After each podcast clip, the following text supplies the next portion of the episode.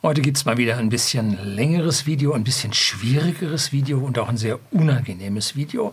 Aber ich meine, es muss sein, weil momentan durch unsere Medien gerade ja, die Wildsäue durchs Dorf getrieben werden, aber gerade so richtig.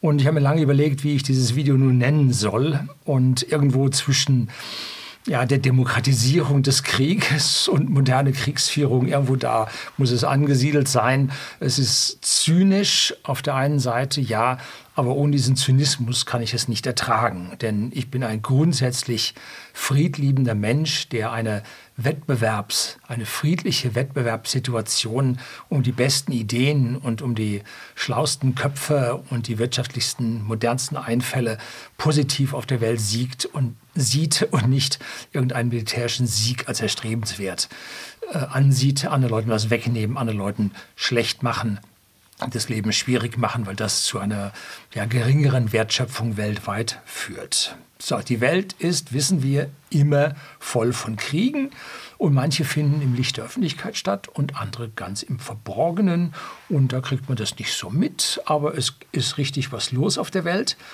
Und damit Sie es gleich von mir zu Anfang hören, möchte ich das Zitat von Thomas Gast, der Legionär, hier Link auf seinen Videokanal, sehr, sehr sehenswert. Äh, würde ich ein Zitat bringen, Krieg ist scheiße. Und warum kann er das wissen oder warum sagt er das so? Nun, er war Fremdenlegionär und hat mehr als ein Dutzend Kriegseinsätze, vor allem im Afrika, arabischen Raum, mitgemacht, halt französischer Fremdenlegionär, Deutsche, als Deutscher in der französischen Fremdenlegion hochinteressant. Und wenn Sie sich auf wirklich schlechte Zeiten vorbereiten wollen, lesen Sie das Buch Urban Survival von ihm. Ich habe es liegen und ich bin schon ganz schön weiter drin. Ja, kräftiger Tobak, aber wenn Sie ein bisschen ängstlicher Natur sind, sollten Sie da ruhig mal einen Blick reinwerfen, damit Sie wissen, wie Sie sich vorbereiten können und was auf Sie zukommt. Denn Wissen ist Macht. Weiß nichts, macht nichts. Schlimm. So, heute geht es um ja, die globale Situation, dann die aktuelle Kriegsführung, dann die zukünftige Kriegsführung und zum Schluss gibt es dann noch ein Fazit und daran hangeln wir uns jetzt so ein bisschen lang. Aber bevor wir nun hier zur Einleitung kommen oder zum Intro kommen, äh, muss ich noch ein bisschen was hier zu unserer politischen Lage im Moment loswerden, die also alles andere als gut ist. Und noch davor muss ich jetzt sagen, warum glaube ich denn, dass ich zu Aussagen hier dazu befähigt bin? Nun, wie so oft und von meinen Kritikern immer beschimpft, habe ich Luft- und Raumfahrttechnik studiert und das in den frühen 80er Jahren.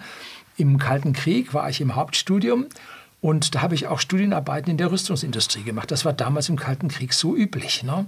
MBB hier in Ottobrunn. Und so habe ich zum Beispiel Strömungsberechnungen an dem Kormoran-Flugkörper. Das ist ein Luftschiff-Flugkörper der Bundeswehr. Ich weiß nicht, ob Sie den noch haben. Damals ganz frisch neu. Da habe ich während der antriebslosen Flugphase habe ich das Totwassergebiet hinter diesem Flugkörper gerechnet. Ja, Störungsmechanik gerechnet. Damals ganz was Modernes. Und die hatten dann auch dort nebendran die IABG, die Industrieanlagenbetriebsgesellschaft. Das war auch so ein Rüstungsding. Äh, Bekannter von mir, nicht weit in Nachbarschaft entfernt, der war da Manager dort. Kam man also auch dort mit den Leuten ins Gespräch. Und da haben wir also auch mit den Flugsimulatoren dort spielen können. Das waren die ersten Flugsimulatoren, wo man Kämpfe gegeneinander mit gewissen Flugeigenschaften simulieren konnte. Hochinteressante Geschichte. Und an diesen Stellen kam zu mir also ein grundlegendes Wissen rüber, dass ich mich an der Stelle schon auskenne. Und ja, wir waren ja der modernsten der Forschung ganz vorne mit dabei. Und das, was damals vorderster Forschung war, ist heute ja zum Teil öffentlich, zum Teil noch nicht öffentlich im Einsatz und im Betrieb. Also kenne ich mich da zumindest mal mit der Theorie, die dahinter liegt, aus. Im Detail kenne ich das natürlich nicht, habe keine militärische Freigabe, habe da keine Einblicke und, und, und. Nein, aber ich habe ein ganz gesundes Halbwissen. Und das möchte ich heute hier zum Guten rüberbringen. Und zur strategischen Beurteilung der Situation reicht das allemal. Ich werde oft in Mails in den letzten Tagen, ganz besonders oft, über die aktuelle Kriegsgefahr befragt. Ich bin da relativ entspannt, da ich durch die ja, Medien momentan angesehenen und durch die Medien getriebenen Feind als rational einschätze, also am Ende berechenbar. Ein Krieg gegen die NATO ist nicht zu gewinnen und das weiß man auch. genauso wenig wie die NATO einen Krieg gegen den Feind gewinnen kann. Das weiß man auch.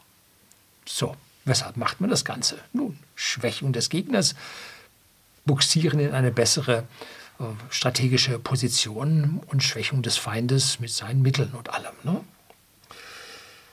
Nicht rational stufe ich dagegen unsere Politiker ein, womit wir jetzt zur Kritik an unseren Politikern kommen.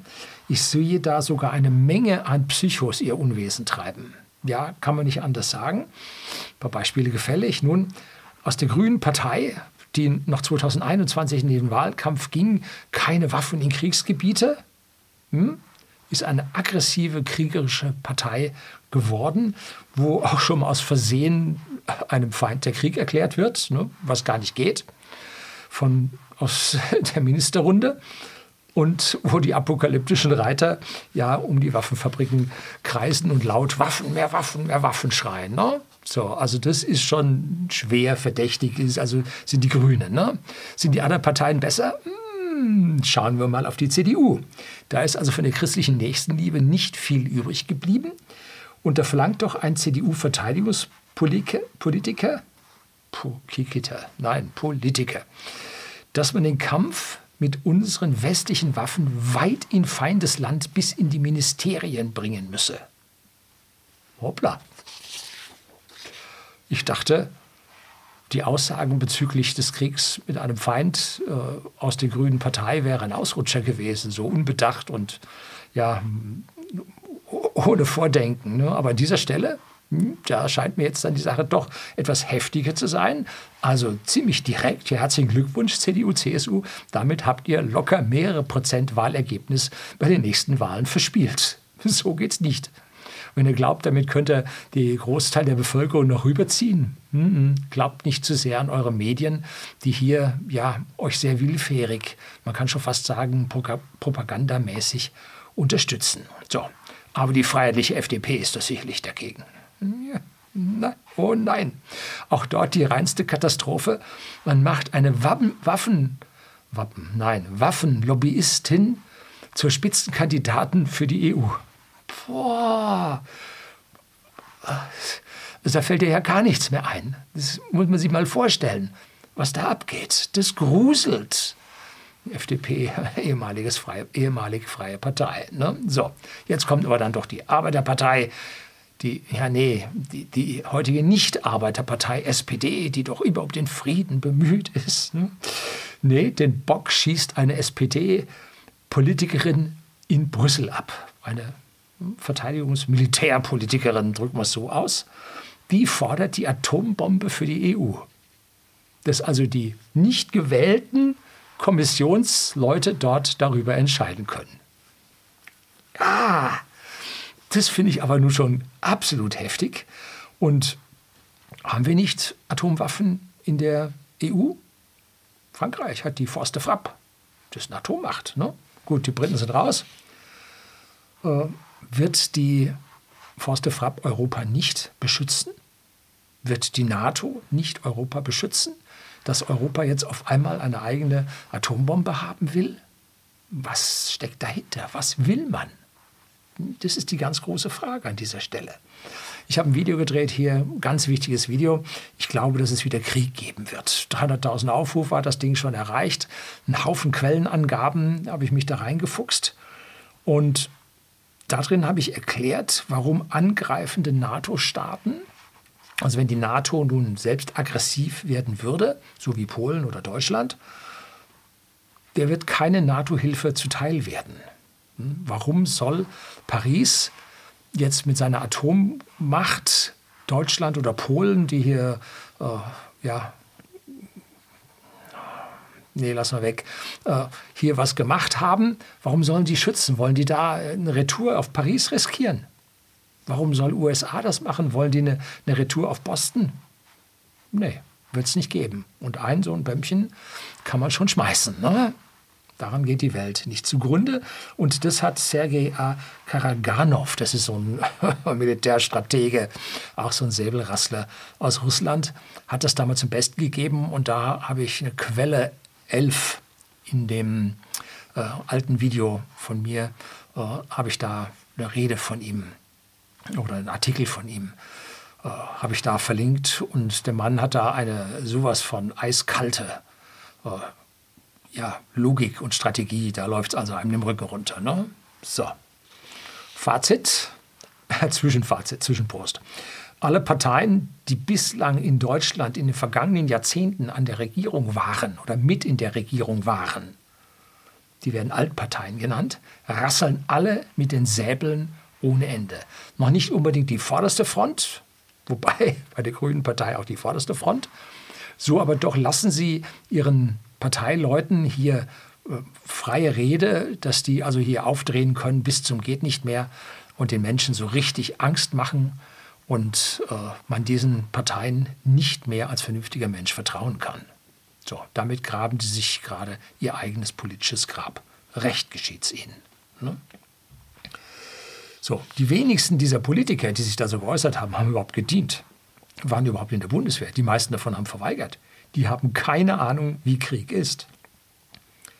Die haben von den Schrecken des Krieges keine Ahnung. Die sitzen da äh, in ihren Sesseln im Tiefflor-Teppichboden und meinen hier äh, mit dem Säbel rasseln zu können. Ganz schwierig. So, jetzt kommen wir dann zu den Details, zu den vielleicht stattfindenden Auseinandersetzungen. Bleiben Sie dran.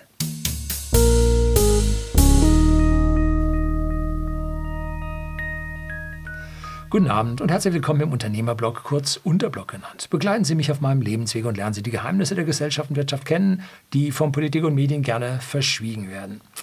Und ich bin zu Zeiten des Kalten Krieges groß geworden und das war nicht so angenehm. Und das Ziel der Sowjets, damals Sowjetunion, war Russland plus umliegende, was waren das, 15 Staaten ungefähr, die sich da zum kommunistischen Block zusammengeschlossen hatten. Ähm, die ja, waren auf dem Weg, die Welt für den Sozialismus, Kommunismus zu missionieren. Also überall, wo die aufschlugen auf der Welt, wurde der Kommunismus äh, verbreitet und überall dort, wo dieser Kommunismus auf fruchtbaren Boden fiel, herrscht heute bittere Armut bis hin zu Failed States, wo Warlords herrschen. Und so ein paar Namen, wo damals die Sowjets unterwegs waren, das war Somalia, Äthiopien, Jemen, Angola, Kuba. Ne?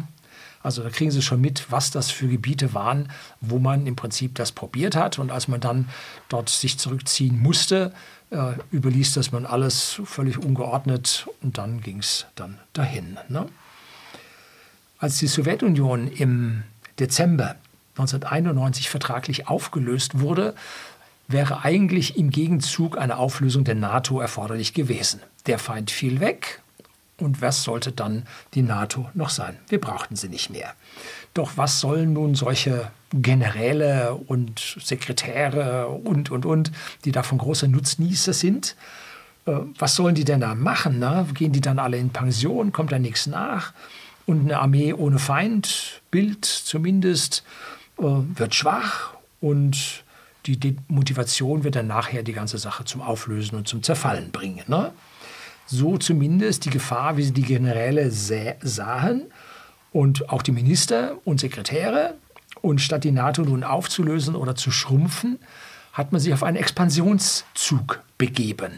Ne, da hat man zuerst in den verschiedenen Ländern die Armeen äh, NATO fit gemacht durch Training und dann holte man sie in die NATO und anschließend holte man sie, und wenn du in die NATO kommst, dann kommst du nachher in die EU, dann kommt der Geldsegen, dann geht es dir besser und so. Und so zog man die Leute dann da rein und dehnte nun die NATO immer weiter nach Osten aus. Auf den ersten Blick perfekte Geschichte, auf den zweiten Blick nicht so gut, weil man muss die Rechnung mit dem Wirt machen, praktisch mit der anderen Seite. Bin ich persönlich für die Erweiterung der NATO? Nein, auf gar keinen Fall. Ich bin für die Schrumpfung, ich bin für die Auflösung von diesem Militärbündnis. Ich muss immer mal ein Video drehen, wie ich mir unsere Verteidigung vorstelle in Deutschland. Ne? So, wenn ein Militärbündnis sich weiter und weiter ausdehnt, dann sorgt das für Sorgen, Bedenken auf der anderen Seite der Grenze, die immer weiter rüberrückt und immer dichter aneinander rückt, bis wir nachher einen Streifen haben, wo es also blitzgefährlich wird. Ne? Und dann darf man irgendwann mal auch Reaktionen erwarten, weil ja, eine bedingungslose Ausweitung von irgendeiner Macht auf der Welt So tickt die Welt nicht, ne? so tickt der Mensch nicht. Erinnern Sie sich an die Kuba-Krise? Damals stellte die Sowjetunion atomare Kurzstreckenwaffen nach Kuba. Und von Kuba bis Miami sind es 80 Kilometer und bis Washington DC, wo die äh, föderale Regierung sitzt, sind es 10 bis 15 oder waren es 10 bis 15 Minuten Flugzeit für diese Raketen. Und das führte beinahe in der Kuba-Krise zum Dritten Weltkrieg. Müssen Sie mal ein bisschen googeln, ein bisschen mal auf YouTube sich anschauen, ein paar Dokus, nicht nur eine, sondern mehrere, dann kriegen Sie mit, dass da auch schon unterschiedlich die Sache gesehen wird. Aber gut. Heute stellen wir atomare Kurzstreckenwaffen an der Ostgrenze der NATO auf. Na, wie fühlt man sich denn da auf der anderen Seite? Ne? Ach, nicht gut. Genauso wenig gut, wie wir uns damals gefühlt haben. Und von dort sind es na, fünf bis zehn Minuten bis Moskau. 600 Kilometer, ne? weniger. Ne? Also null Vorwarnzeit, Peng und da. Ne? Wie sagte ein apokalyptischer, apokalyptischer westlicher Reiter, wir sind die Guten. Waffen, Waffen, Waffen. Wir sind die Guten. Ne? Und da muss ich heute leider widersprechen. Ich sehe uns nicht mehr als die Guten. Ich schäme mich für unsere Politiker. Atomare Waffen in fünf Minuten Reichweite zum Zentrum des auserkorenen Feindes aufzustellen, ist eine unglaubliche, unverantwortliche Provokation und führt zu einer Destabilisierung des Weltgefüges, wie es gar nicht sein darf. Die Länder müssen in ihren Grenzen in ihrer Souveränität, müssen die selbstständig und sich sicher fühlen. Ansonsten wird es blitzgefährlich. Und darauf scheinen es manche Leute, so ganz kriegslüstern, abgesehen zu haben. Sehe ich nun überhaupt nicht, dass das vernünftig wäre. Wie war das damals in Kuba? Ne? Wir messen heute mit zweierlei Maß. Damals, das war böse, heute, das ist gut und wichtig. Ja, ist es das? Wenn man friedlich denkt, ist es das nicht. Ne? Darum geht es. Damals waren die Medien unglaublich kritisch. Na, fangen wir anders an. Erinnern sich an den NATO-Doppelbeschluss. Ganz wenige von Ihnen werden das entsprechende Alter haben, dass Sie das mitbekommen haben. Der NATO-Doppelbeschluss ging darum, in Europa äh, Atomwaffen der Amerikaner aufzustellen. Ja, und damit diese Raketen der Sowjetunion näher in Reichweite zu bringen. Wie gesagt, absolut heißer, heißer kalter Krieg damals, Anfang der 80er. Und die Friedensbewegung kam auf, die Grünen wurden gegründet und protestierten dagegen. Und die Medien waren extrem kontra zu der ganzen Geschichte. Und heute, entschuldigen Sie, entblöden sich die, die Journalie und feiert das, dass wir hier im Prinzip aufrüsten und macht Propaganda für diese Kriegs, Lüsternheit von Politikern. Es geht mir quer runter. Ich kann es nicht vorstellen. Kann es mir nicht vorstellen. Jetzt kommen wir zum Teil 2, zur früheren und ja dann gleich folgend der aktuellen Kriegsführung. Und viele Menschen haben die neuesten Entwicklungen unserer Militärtechnik noch nicht mitbekommen und denken so in den üblichen drei Waffengattungen äh, Panzer, Flugzeuge und Schiffe, also Armee, Luftwaffe und Marine. Und diese Waffengattungen sind seit über 100 Jahren ja, bekannt und verwendet. Und das ist alles Schnee von gestern. Können Sie vergessen, ja, sowas war gestern, heute ist anders. Schauen wir ein bisschen noch nach gestern, schauen wir nach Vietnam. Wir sind als Jugendliche noch die B-52-Bomber, die ihre Bombenfracht auch über der Zivilbevölkerung in Nordvietnam abluden, ins Gehirn eingebrannt. Ganz furchtbare Bilder. Und ein Nachbar von uns, der ist Ex-Lieutenant Colonel bei der US Army, der hat zwei Terms in Vietnam gemacht, war dort bei der Artillerie und hat auch davon dann ein bisschen erzählt. Ein anderer Nachbar von uns war Starfighter-Pilot und hat später auf Tornado umgeschult. Und in der Vergangenheit galt es, die Lufthoheit zu erobern, so wie in Vietnam oder dann äh, zum Beispiel Afghanistan. Und mit dieser Lufthoheit den feindlichen Widerstand zu brechen und den Feind zur Aufgabe zu zwingen. Das ist so die alte Militärdoktrin und die hat im Zweiten Weltkrieg gegenüber Deutschland hervorragend funktioniert. Na, hervorragend nicht, es hat ganz schön viele Jahre gedauert, aber letzten Endes hat es funktioniert mit einer unglaublichen technokratischen Aufrüstung, mit einer Materialschlacht, aber auch mit vielen, vielen Toten auf beiden Seiten in dieser technologischen Auseinandersetzung. Ne? So, Trotzdem gingen in der Vergangenheit die Kriege in Vietnam und Afghanistan für die USA verloren. Für die Russen ging es in Afghanistan auch verloren. Ne? Also da sieht man, es ist heute nicht mehr so einfach, äh, ein Land zu besiegen, wenn der Bürger nicht mit seiner Regierung ja, so überkreuzt ist, dass er nun wirklich äh, auch im Land gegen die Regierung Aufstand macht. Wenn sich da ein relativer Widerstand gegen äh, den von außen eindringenden Feind organisieren lässt, dann ist heutzutage ein Krieg gegen ein Land so gut wie nicht mehr zu gewinnen. Man kann das Land zerstören und richtig vernichten, aber gewinnen lässt sich an der Stelle, an der Sache nicht. Und wenn wir uns unsere Bundeswehr in Afghanistan ansehen, so waren wir dort fast 20 Jahre im Einsatz. Und ich blende Ihnen jetzt hier in Folge dann die Nachweise, jetzt Quelle 1 ein. Und da gab es eine Enquete-Kommission des Bundestags und die haben den Regierungen, mehreren Regierungen oder allen Regierungen attestiert, dass sie komplett versagt haben. Und zwar auch in ihrer Strategie. Nicht nur in ihrem Kampf selbst, sondern auch in der Strategie. Und wer war in diesen Regierungen? Nun, CDU, CSU, aber auch SPD und FDP.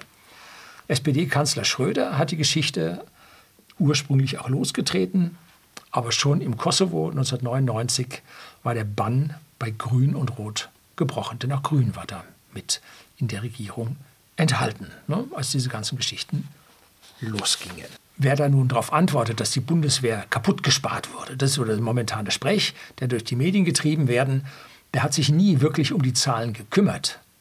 Der Verteidigungshaushalt ist über die Jahre ständig gestiegen und nicht mal zu knapp.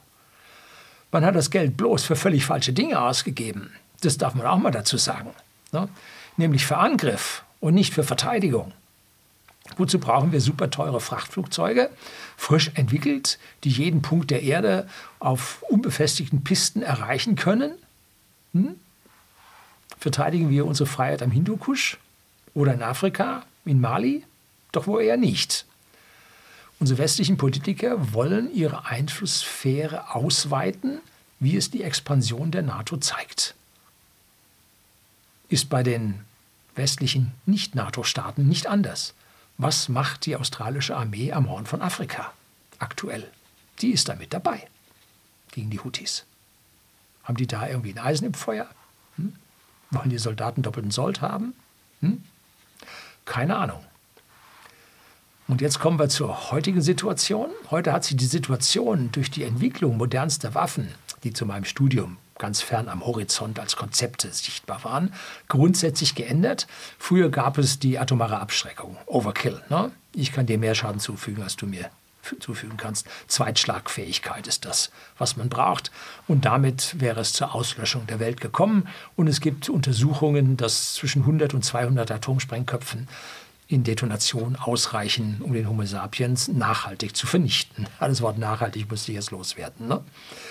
So, die stärkste konventionelle Bombe, die gezündet wurde, waren erst dann die Amerikaner und dann sagten die Russen, das können wir aber auch und haben dann 2017 den Vater aller Bomben gezündet und die hatten ein Äquivalent von 44 Tonnen TNT-Äquivalent. 44.000 Kilogramm TNT, TNT, ein Stück. Ne? So, also heftiges Teil. Die nächsten Bomben waren die kleinen Spaltbomben, so wie äh, Nagasaki und Hiroshima, die 10 Kilotonnen, 15 Kilotonnen, 20 Kilotonnen Sprengkraft TNT-Äquivalent hatten und haben. Und das sind also 10.000 Tonnen oder 10 Millionen Kilogramm TNT. Also eine riesige Menge. Und zwischen diesen 44 Tonnen und 10 Millionen Tonnen war also ein riesiger Gap dazwischen, der doch ja, die nukleare Einsatz doch in den Bereich der globalen Vernichtung hochtrug. Und da hat man dann heftig geforscht, auch schon in den 80er und 90er Jahren, und hat diese Lücke dazwischen geschlossen. Zuerst durch die sogenannten nuklearen Gefechtsfeldwaffen, die Neutronenreflektoren haben und damit weniger Spaltmaterial brauchen und damit kleinere Explosionen hinbekommen. Und dann Neutronenwaffen, die also vor allem Strahlung ausgeben, das oder bei der bei der Explosion erzeugen und damit äh, die Biologie, also den Soldaten töten, aber das Land ansonsten die Infrastruktur stehen lassen. Eine sehr perfide Waffe, äh, gruselig. Ne? Und ganz, ganz neu äh, erst letztlich passiert oder das erste Mal richtig getestet, hat ein Physiker aus der Schweiz, da gebe ich Ihnen hier Quelle 2 und 3 an, hat aufgedeckt, dass man alle mit höchster Wahrscheinlichkeit, die Daten, die Beweise zeigen eindeutig dahin, thermonukleare Sprengsätze verwendet hat, sehr kleine, um Nord Stream 1 und 2 zu vernichten. Das heißt, wir haben es hier mit Fusion zu tun und nicht mit Kernspaltung. Das heißt also, man äh, hat schwere Kerne und spaltet die. Das ist Kernspaltung, da gibt einen Haufen ja, Kontamination, nuklearer Dreck und so weiter. Und bei den äh, Fusionsbomben werden sehr leichte Elemente miteinander verschmolzen. Wasserstoff, Deuterium, Tritium und, und, und. Und dabei entsteht sehr, sehr viel Energie, aber wenig Spaltmaterial, äh, was nachher die Umwelt verdreckt und verschmutzt. Ne? Und man kann die Sache einstellen, wie stark das ganze Ding explodieren soll. Also hochmoderne Waffen. Und da haben die USA auch bekannt gegeben, dass sie da Fortschritte gemacht haben. Also keine Frage. Und diese Waffen sind Präzisionswaffen geworden, die man also sehr genau verwenden kann. Und das macht sie hochgefährlich, weil sie ja die Lücke zwischen der totalen Vernichtung und dem oh, Entschuldigung, Rumgeballer halt äh, schließen können und für jeden militärischen Zweck die entsprechende Sprengwirkung erzeugen, ohne die Welt zugrunde zu richten. Eine extrem gefährliche Waffe, die da entsteht. Und da habe ich in meinem Video, ich glaube, dass es wieder Krieg geben wird, eine ganze Menge über diese Waffen erzählt und auch eine ganze Menge Quellen herausgesucht, weil über ein Dutzend Quellen, die ich da drin habe, wird hier in dem Video jetzt auch ein Dutzend Quellen werden, äh, wo Sie dann mal nachlesen können, was da so überhaupt passiert ist und wo die Wahrscheinlichkeit liegt, dass es tatsächlich so stattgefunden hat. Ne? Wie will man sich gegen solche Angriffe wehren? Hm? Schützen geht nicht. Man muss ebenfalls atomar zurückschlagen. Ne? Wenn solche Angriffe verdeckt ausgeführt werden, kann man aber nicht offiziell zurückschlagen. Eine schwierige Situation. Ne? Das ist eine massive Destabilisierung des weltweiten Gleichgewichts, das Vorhandensein dieser Waffen. Ne? Und so ist es kein Wunder, dass unsere Regierung, die genau weiß, was mit Nord Stream 1 und 2 passiert ist, noch nicht mal den Parlamentariern über die Geheimstelle des Bundestags Auskunft darüber gibt, weil, wie hieß es so ungefähr, äh, damit äh, das Verhältnis zu fremden Geheimdiensten kompromittiert würde und das gegen das Staatswohl sprechen würde. Ne? Das heißt, unsere Regierung, die die Parlamentarier kontrollieren sollen, die drehen am Rad, äh, entscheiden selber, was sie tun und die Demokratie ist an dieser Stelle ausgehebelt. Glaubt uns, dass wir es in eurem Sinne machen. Nein, glaube ich nicht. Ne, ich möchte parlamentarische Kontrolle dafür haben. Schwierige Geschichte. Aus meiner Sicht entfernt sich die Bundesregierung mehr und mehr vom Boden unseres Grundgesetzes und darüber hat es die, der wissenschaftliche Dienst des Bundestages eine, ja, eine, Studie, eine Erklärung äh, und eine Diskussion war es der wissenschaftliche Dienst oder der juristische Dienst? Also einer von denen äh, darüber referiert und da gebe ich Ihnen auch den Link äh, auf diese Ding hier, Q irgendwas, ne? Gebe ich Ihnen auch, können Sie dann nachlesen. Sehr interessant. Kommen wir jetzt zu den mehr konventionellen Stellvertreterkriegen zurück.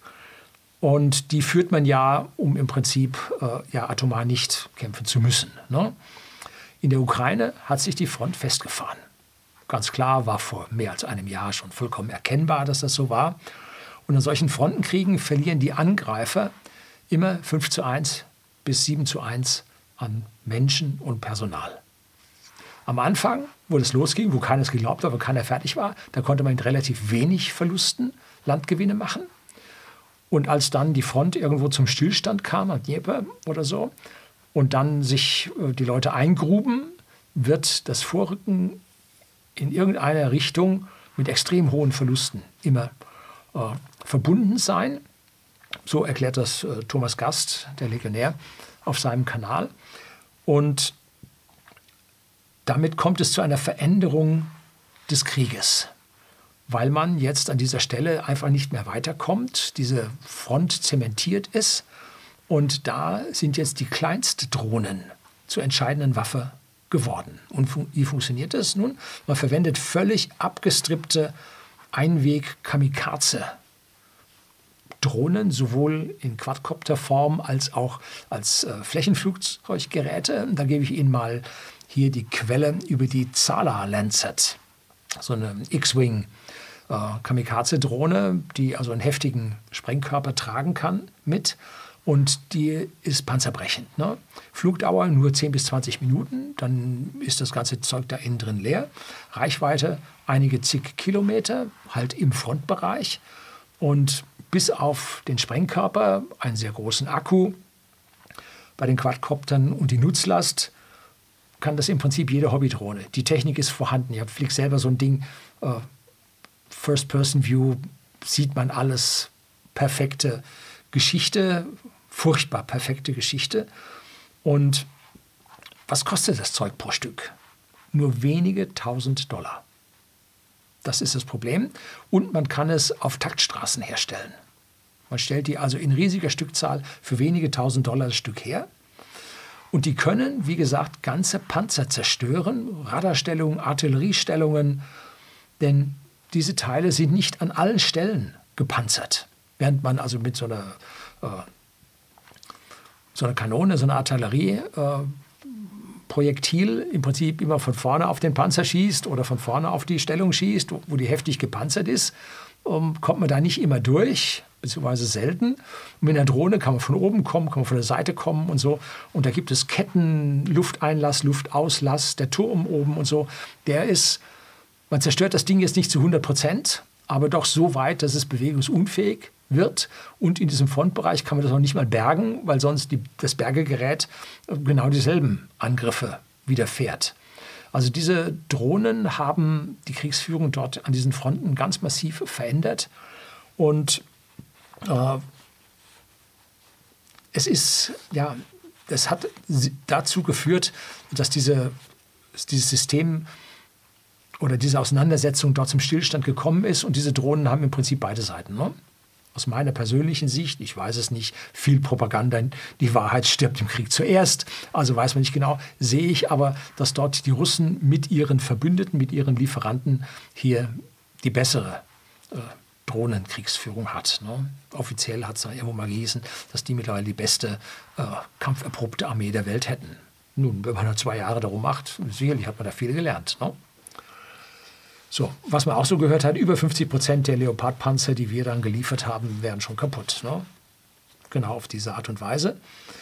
Und wie finden nun diese Kamikaze-Drohnen ihr Ziel? Es gibt Aufklärungsdrohnen, die fliegen der Patrouille und die tragen keine Sprengsätze. Dafür große Batterien können deutlich länger fliegen und deren Akkus lädt man dann an der Basis auch wieder auf. Während diese Kamikaze-Drohnen, da kannst du die Akkus bis zum Bersten aufladen, weil zum Schluss sowieso hin. Ne? Musst du nicht auf irgendwelche Zyklen achten.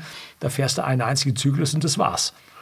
Und diese Aufklärungsdrohnen fliegt man also öfter. Die haben auch äh, teures Equipment mit Auflösungen und so weiter mit an Bord. Und die Artillerie, Artilleriestellungen haben jetzt massive Nachteile an dieser Stelle, weil man dort das Mündungsfeuer erkennen kann und so Gegenschläge auf dieses unbewegliche Ziel ausführen kann. Ne? Mit einer Drohne dringt man zwar nicht so weit ins feindliche Gebiet ein und es ist relativ schwierig, das Ding abzuschießen, sehr, sehr tief, äh, vergleichsweise schnell, 200, 300 Kilometer pro Stunde und es gibt relativ wenig äh, Abwehrmöglichkeiten und wenn man nun eine Artilleriestellung vernichten will, dann muss man dafür schon eine ordentliche Rakete verwenden, zum Beispiel das HIMARS-System. Und da kostet nicht das HIMARS-System selber, sondern eine Rakete in diesem HIMARS-System kostet 1,5 Millionen Dollar. Also mit 1,5 Millionen Dollar kann man eine Artilleriestellung vernichten, die ungefähr genauso viel kostet, die aber pro Einzelschuss viel, viel billiger ist. So ein Schuss kostet ja, unter 1000 Dollar, ne? so eine Granate. Und Jetzt braucht man also ein 1,5 Millionen Dollar Gerät, um das zur Strecke zu bringen. Äh, oder aber, wenn man durchkommt, äh, braucht man nur eine Drohne für ein paar tausend Dollar. Ne? Also die Kriegsführung hat sich verändert. Der Krieg an dieser Stelle ist, so schlimm es klingt, billiger geworden, ne? wenn man es richtig macht. Auf Rumble, rumble.com werden relativ häufig solche Videos propagandistisch veröffentlicht. Äh, und jeder Erfolg, den die eine oder die andere Seite erzielt, wird dann dort angegeben. Und da möchte ich Ihnen hier eine Quelle angeben, Military Summary. nennt sich der Kanal, Videokanal hier auf YouTube. Der fasst diese Videos zusammen und zeigt äh, auf einer Karte, äh, ich glaube, das ist ja so eine Google-Karte, die er da verwendet, in welchem Zeitraum oder zu welchem Zeitpunkt, an welcher Stelle welche Schläge passierten und man dort erkennen kann, wie die Front sich über die Zeit sich verändert. Also hochinteressanter Kanal und äh, kann man da an manchen Stellen zum Beispiel sehen, wie also auf einmal Menschen den Panzer fluchtartig verlassen. Warum nun? Weil die den Deckel oben offen hatten und die Drohne hören. Da wissen sie genau, oh, die ist für sie bedacht. Ne? Zack, springen die alle raus, peng ist der Panzer hin. Ein bisschen Glück haben sie es dann überlebt äh, und finden dann ihren Weg wieder zurück und können dann mit dem nächsten Panzer es wieder probieren. Ne? Wieder ein paar Millionen gegen ein paar tausend Dollar, ne? Faktor 1000. Fazit, das teure westliche Militär, was sich also rühmt, die besten Patriot-Raketen zu haben und das HIMARS-System zu haben und die besten Panzer zu haben und, und, und, die haben einen billigen Gegner gefunden, und zwar potent, der ihnen billig die Stirn bieten kann. Es wäre an der Zeit, eine Strategie zu ändern. Ne? Die mit großer medialer Aufmerksamkeit über die Journalie verbreitete Frühlingsoffensive von 2023 hat null Erfolg gezeigt. Ne? So. Wie wollen Sie es auch gegen diese Abwehr? Ne? Geht gar nicht. Ne? Sie hat im Gegenteil wegen erheblicher strategischer Mängel und falscher Waffen mit großen, großen Verlusten geendet. Hm? Das muss man sich jetzt eingestehen. Und zuvor wurde das also jetzt als der, oh, ja, der Endsieg ist nah und das treiben wir sie jetzt zurück und so weiter und so fort. Ne? Was war es denn? Propaganda.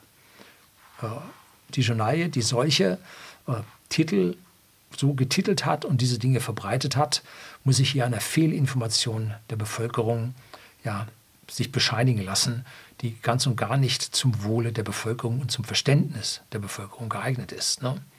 Das sind schwierige äh, Informationen, die hier lanciert werden und wo die, die Presse sich ja, instrumentalisieren lässt. Ganz schlecht. Ne? Aktuell scheint man die Front zu begradigen und das könnte der Vorbote eines kommenden Waffenstillstands sein. Hm? Es wäre zu hoffen. Die armen Menschen. Ne? So, jetzt gehen wir ein bisschen in die Zukunft und gehen wir jetzt eine Stufe weiter und sehen uns die Auseinandersetzung zur See an. Hm? Der Krieg im Gazastreifen und im Roten Meer wurde mit der Unterstützung von amerikanischen Flugzeugträgern sowohl im Indischen Ozean als auch äh, im Mittelmeer durchgeführt.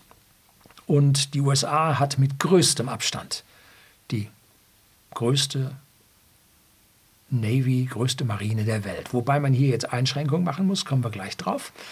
Die Tonnage der Amerikaner ist mit 4,6 Millionen Tonnen die größte der Welt. Was ist die Tonnage? Nun, Archimedes, äh, ein Schiff sinkt ein und das Wasser, was es verdrängt, äh, an Tonnen, gibt die Tonnen des Schiffs an, was da in dem Wasser schwimmt, ne? weil es ist ja im Gleichgewicht. Und das ist die Tonnage, die äh, hier gerechnet wird. Und die haben 4,6 Millionen Tonnen Stahl und Zeug im Wasser schwimmen. Oder 4,6 Millionen äh, Tonnen Wasser verdrängen sie. So, das ist meine Größenordnung. Ne? Die nächste sind die Chinesen mit 2,4 Millionen Tonnen, also etwas mehr als die Hälfte. Und darunter sind bei den Amerikanern elf Flugzeugträger, einer, der gerade Versuchsfahrten macht, zwei, die gerade im Bau sind. Und Stand 2024 sind sechs weitere Träger in Planung. Was halte ich davon? Gar nichts. Völliger Unsinn. Ne? Komme jetzt drauf, warum? Warum macht man das trotzdem? Nun, Flugzeugträger braucht man, um kleinere Länder zu destabilisieren. Weil die Flugzeuge, das sind so 80, 90 Stück auf so einem Flugzeugträger, die sind kampfstärker als ja, 99 Prozent der Luftwaffen der Länder der Welt. Ein so ein Flugzeugträger besiegt ein Land locker. Ne? So, das ist zumindest mal die alte Doktrin, die das so funktioniert hat. Allerdings muss man für so einen Träger heutzutage über 10 Milliarden Dollar ausgegeben. Die Gerald Ford hat 13 Milliarden gekostet und die gesamten Entwicklungen für diesen neuen Trägertyp lagen wohl bei 36 Milliarden Dollar. Also doch ganz schönes Geld.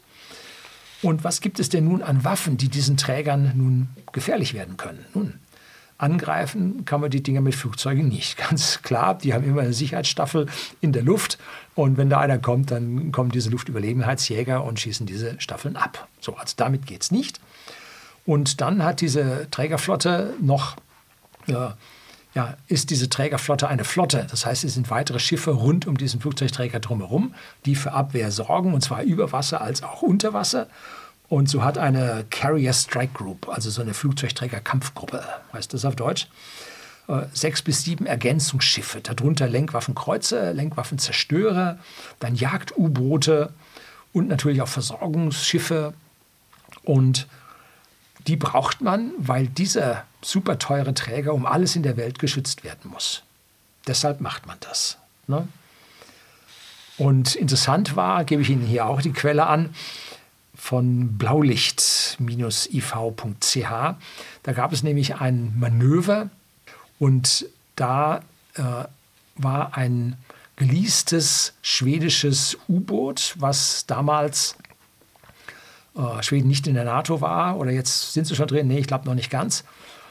Ähm, das hatten die sich ausgeliehen und die haben versucht, in einem Manöver damit den Flugzeugträger Ronald Reagan abzuschießen und tatsächlich, sie hätten es geschafft.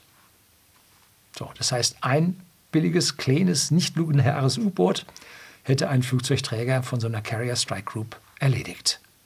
So, da sieht man, wie verletzlich dieses Zeug dennoch ist. Auch diese überlegenen Waffensysteme sind nicht so überlegen, wie man tut. Sie sind verletzlich. Verlässlich. Verletzlich, so würde ich sagen. Ne? Schutz ist also nicht so einfach und eine neue Bedrohung gibt es auch. Jetzt denkt man sofort an ballistische Raketen, die man da aus dem Weltraum und dann auf diesen Flugzeugträger schießt. Ne? Aber das geht nicht, weil der Flugzeugträger ist beweglich. Und äh, so wie man so einen Wiedereintrittskörper feststellt, wird der Flugzeugträger sich bewegen. Die Wiedereintrittskörper sind sehr begrenzt steuerbar und damit wird man den Flugzeugträger nicht treffen. 99 Prozent Wahrscheinlichkeit, dass man daneben schießt. Pech. Ist aber so. Und konventionelle Raketen und Marschflugkörper sind eine Möglichkeit. Das heißt, Schiff zu Schiff oder Flugzeug zu Schiff äh, kann man diese Schiffe angreifen. So zum Beispiel im Falklandkrieg haben die Argentinier mit französischen Exocet-Raketen die Fregatte Sheffield so stark in Brand geschossen, dass die verloren ging und nachher versenkt wurde. Und da hat man also nicht ähm, ja, im Prinzip die entsprechende Abwehr gehabt. Heute kann man mit Nahbereichsverteidigungssystemen diese Marschflugkörper und Raketen tatsächlich abwehren. Es sei denn, man schießt mit so vielen Raketen gleichzeitig auf diese Schiffe, dass die Verteidigung überlastet wird. Ne? Weil diese Gatlings, das sind also äh, Verteidigungsgeräte mit drehenden Läufen, weil die hohe Schussfolge, die hohe Kadenz, äh, die Läufe so hoch erhitzt, dass die sofort verglühen würden. Ne?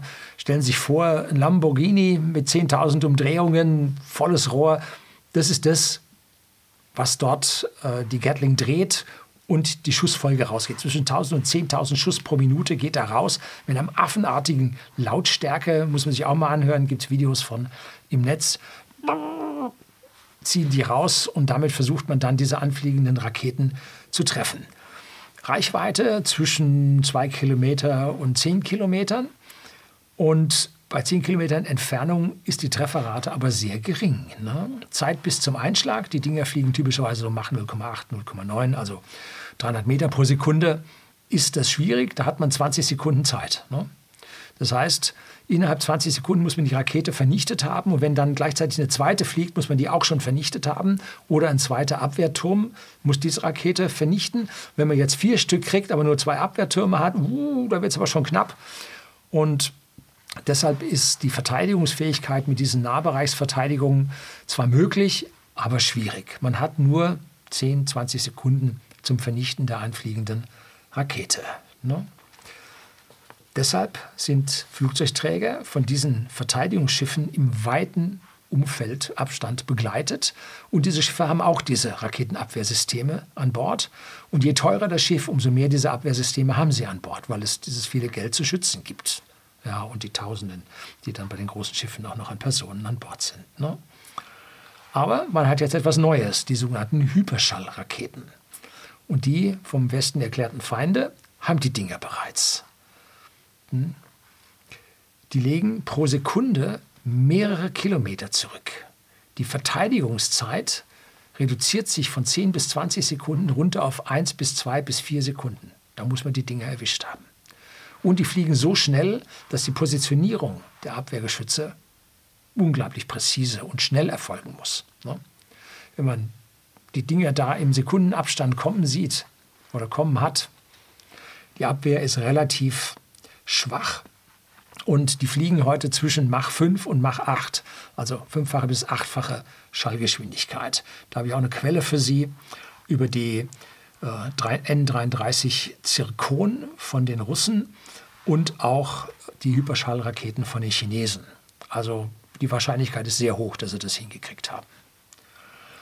Gibt es auch jetzt die ersten Aussagen aus dem Februar 2024 ganz neu, dass man in Kiew Überreste von Hyperschallraketen hat identifizieren können, die auf Kiew geschossen wurden und natürlich von den Patriot-Raketen nicht abgeschossen werden konnten, ne, weil einfach zu schnell war. Und genau dies ist der Grund, warum sich die amerikanischen Flugzeugträger von Israel, von der Küste Israels und von, äh, vom Horn von Afrika weiter in den tiefen Raum zurückgezogen haben, weil auch Iran mittlerweile sagt, sie hätten einen, eine Hyperschallrakete fertiggestellt und ihren neuesten Zerstörer damit ausgestattet. Hm. Ist also eine schwierige Geschichte und das dürfte doch die Amerikaner wenn sie sich dann so zurückgezogen haben, dürfte doch der CIA, der Amerikaner, da an der Stelle ihnen doch besorgniserregende äh, ja, Informationen zugetragen haben. Schwierig. So, jetzt kommen wir zur chinesischen Marine und auch die Zukunft. Die aktuellen Zahlen habe ich vorhin schon genannt. Äh, die haben 2022 eine Tonnage von 2,4 Millionen Tonnen gehabt, haben also mächtig aufgeholt und die Amerikaner zündeln ja Frau Pelosi vorneweg ne, mit ihrem Auftritt in Taiwan, äh, zündeln da ja ganz gewaltig in Richtung China.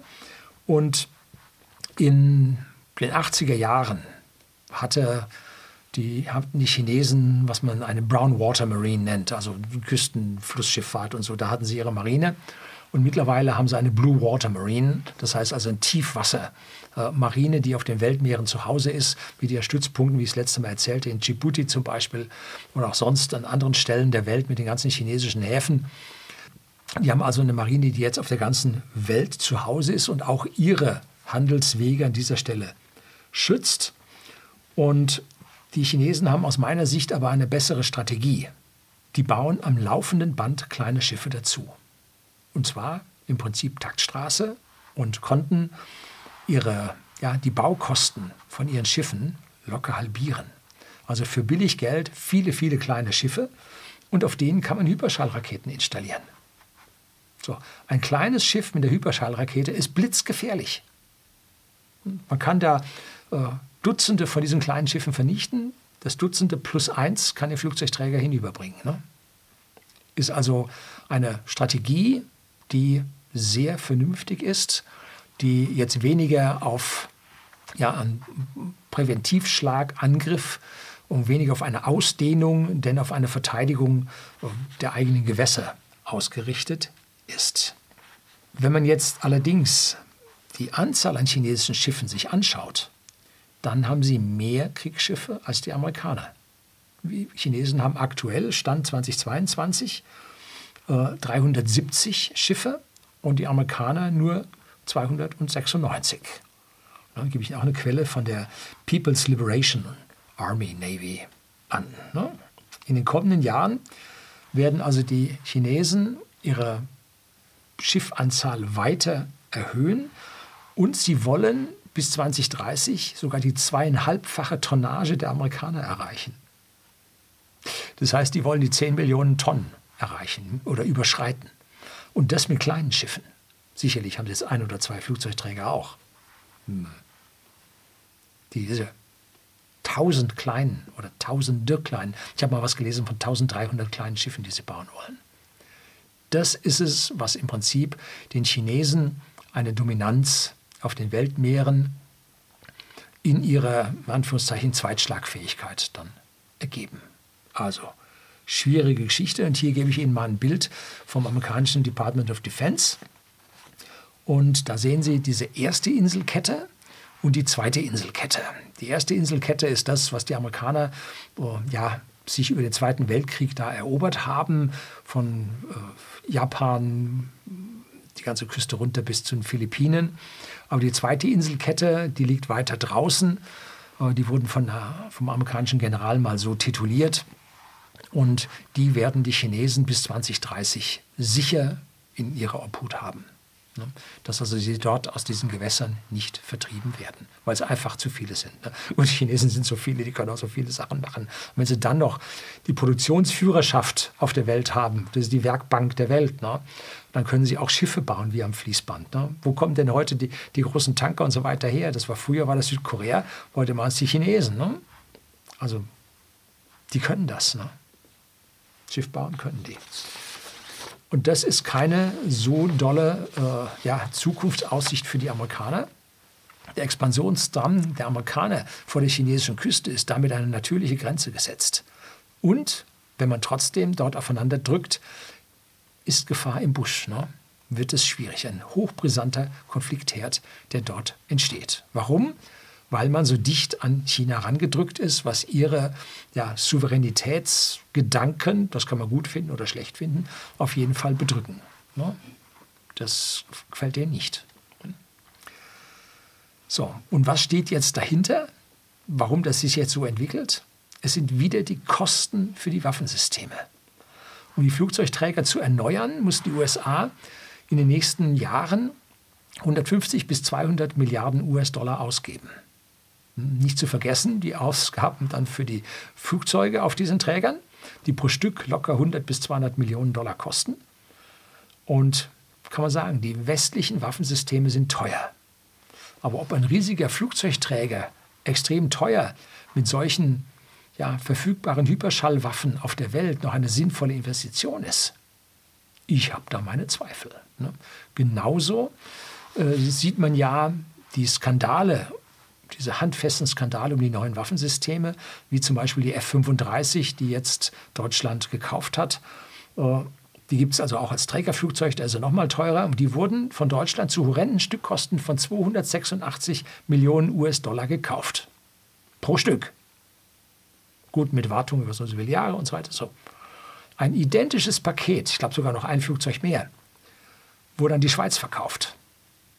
Wobei die Schweiz verdächtig in die Nähe des westlichen Bündnisses rückt und damit den Hort der Unabhängigkeit verlassen hat. Und die haben pro Stück wie viel bezahlt? Statt 286 Millionen haben die nur 167 Millionen pro Stück bezahlt. Gebe ich Ihnen auch hier eine Quelle dazu an. Ne? Ein handfester Skandal, wie unsere schlechte Politik äh, unser Gelder zum Fenster hinaus wirft oder alternativ schlecht mit USA verhandelt, wobei ich das nicht glaube, sondern weil ich, das, ich glaube, dass das gewollt ist, dass hier das Geld äh, an diesen Stellen landet, wo es landet. Ne? Fakt ist, dass heute aus größter Entfernung jedes Waffensystem, sei es ein riesiger, extrem teurer Flugzeugträger oder ein kleiner Lenkwaffenzerstörer, mit Hyperschallwaffen vernichtet werden kann. So, und das macht diese Waffen für globale Auseinandersetzungen ziemlich unsinnig. Ne? Wie gut diese Waffen funktionieren? Nun, laut eigenen Angaben hat der Westen noch Probleme mit seinen Hyperschallflugkörpern, aber China und Russland sollen sie angeblich schon haben. Und wie ich sagte, in der Ukraine hat man da wohl von Teile von gefunden und abgefeuert von Flugzeugen aus dem russischen Hinterland. Ne? Tja, so, jetzt kommen wir zu den wirtschaftlichen Auswirkungen.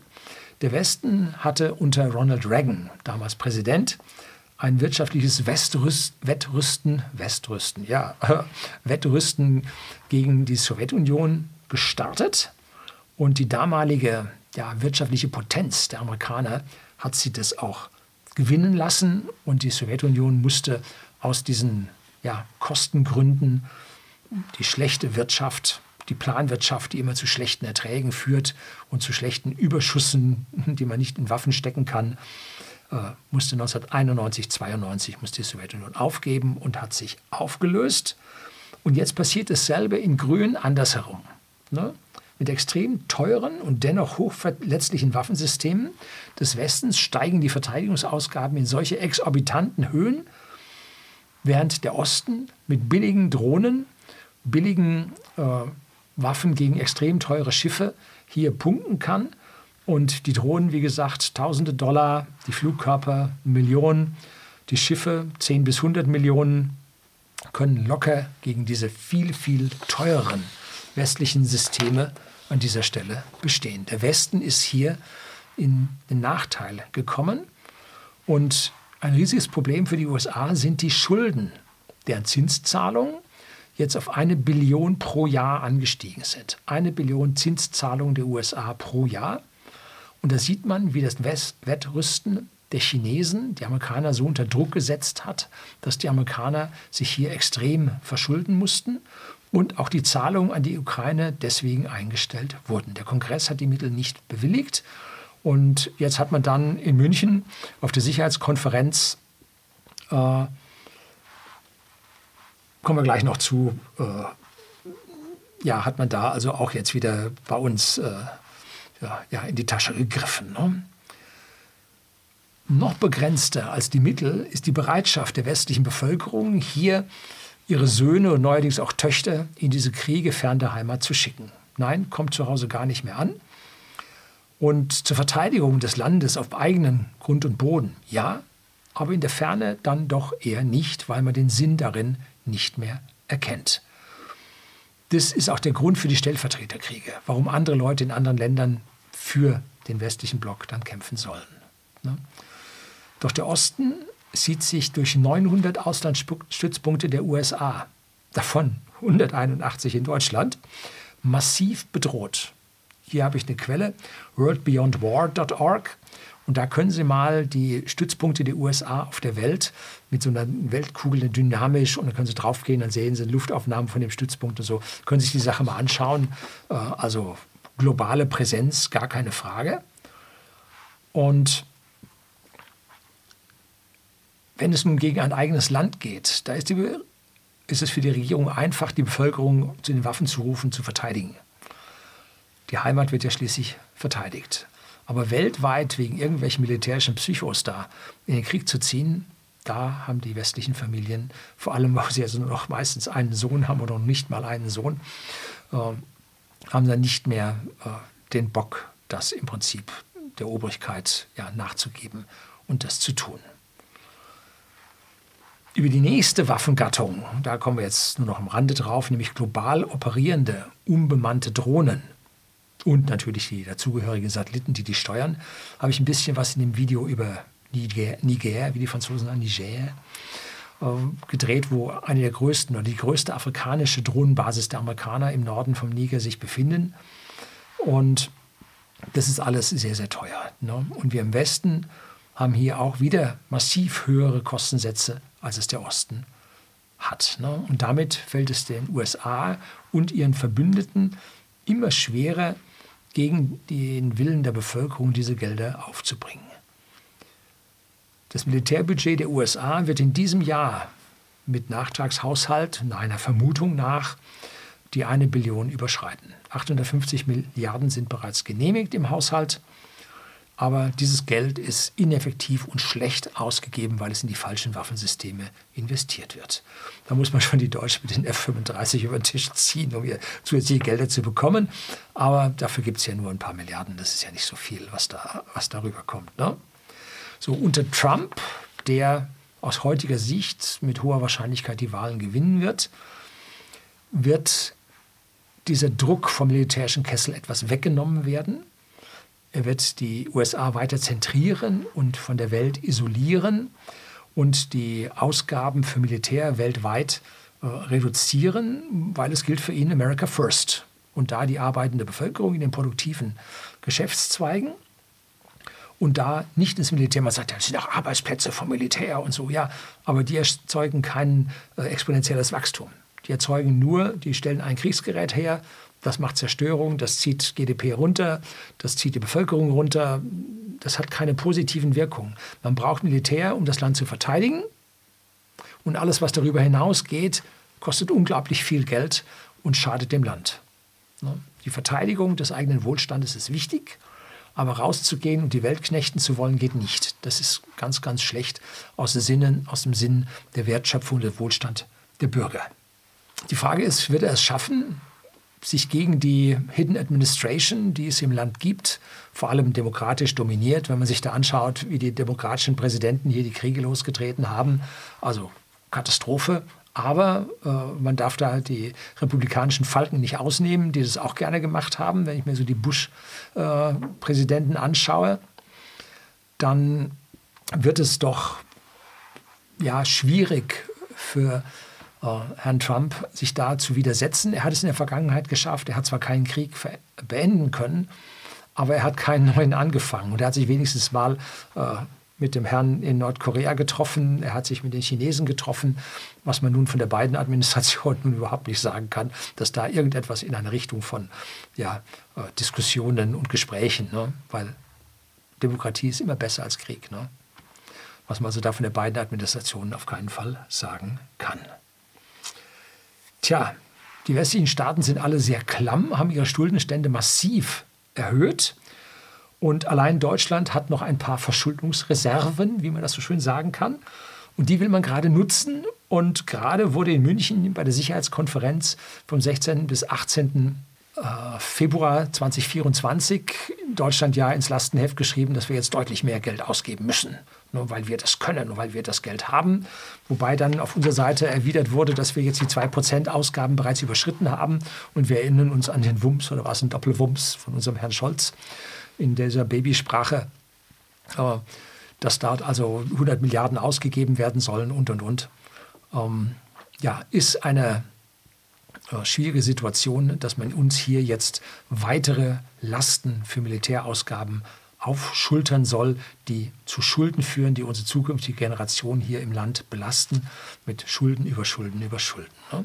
Resultat aus dieser ganzen Geschichte ist Inflation, weil so viel Geld gedruckt wird. Mit einer goldgedeckten Währung könnte man nicht aufrüsten. So viel Geld gäbe es da nicht her. Ne?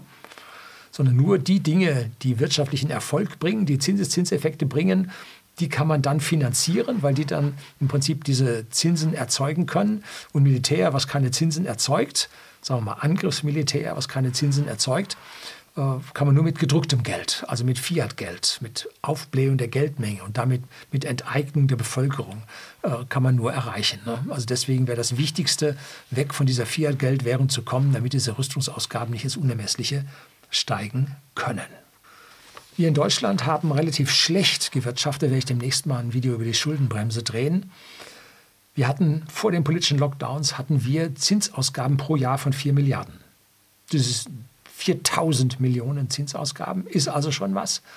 Aber über die politischen Lockdowns und diese riesige Geldmenge, die geflutet wurde, sind diese Zinszahlungen jetzt in 2024 auf über 40 Milliarden angestiegen.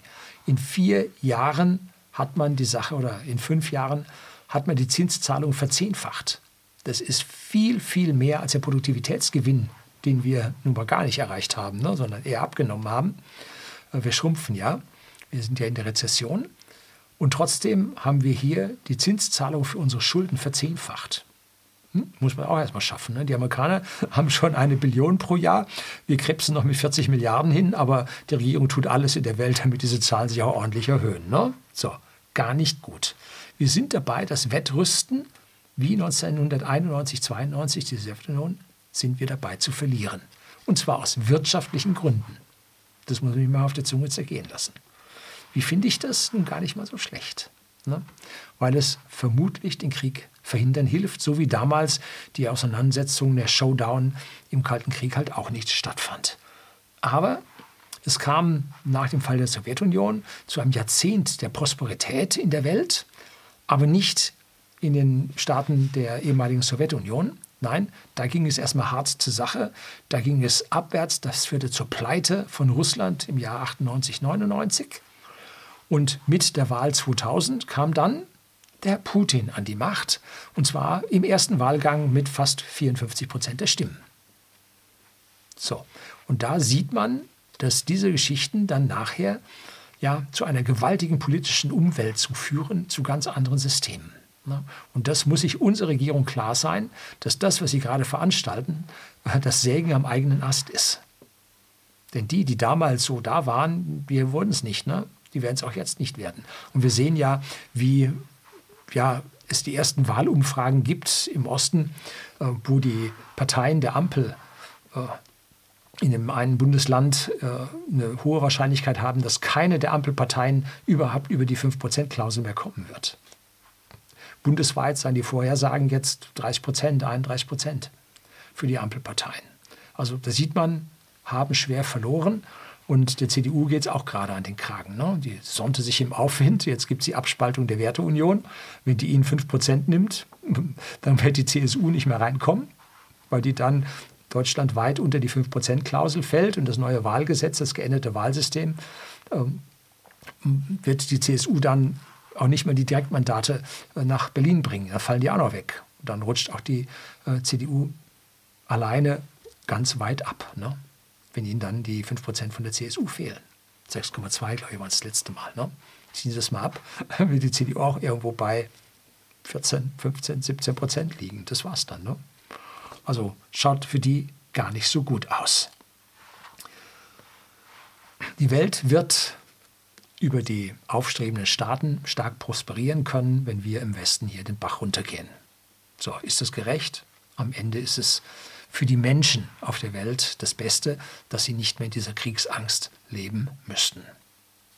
Tja, beim langfristigen Denken sind die Chinesen halt unseren Quartalspolitikern halt gewaltig voraus. Ne? Schon seit tausenden von Jahren denken die strategisch. Und das sollte uns zu denken geben, müssten wir mal an hoher politischer Stelle einfach mal drüber nachdenken. So, das soll es heute gewesen sein. Herzlichen Dank fürs Zuschauen.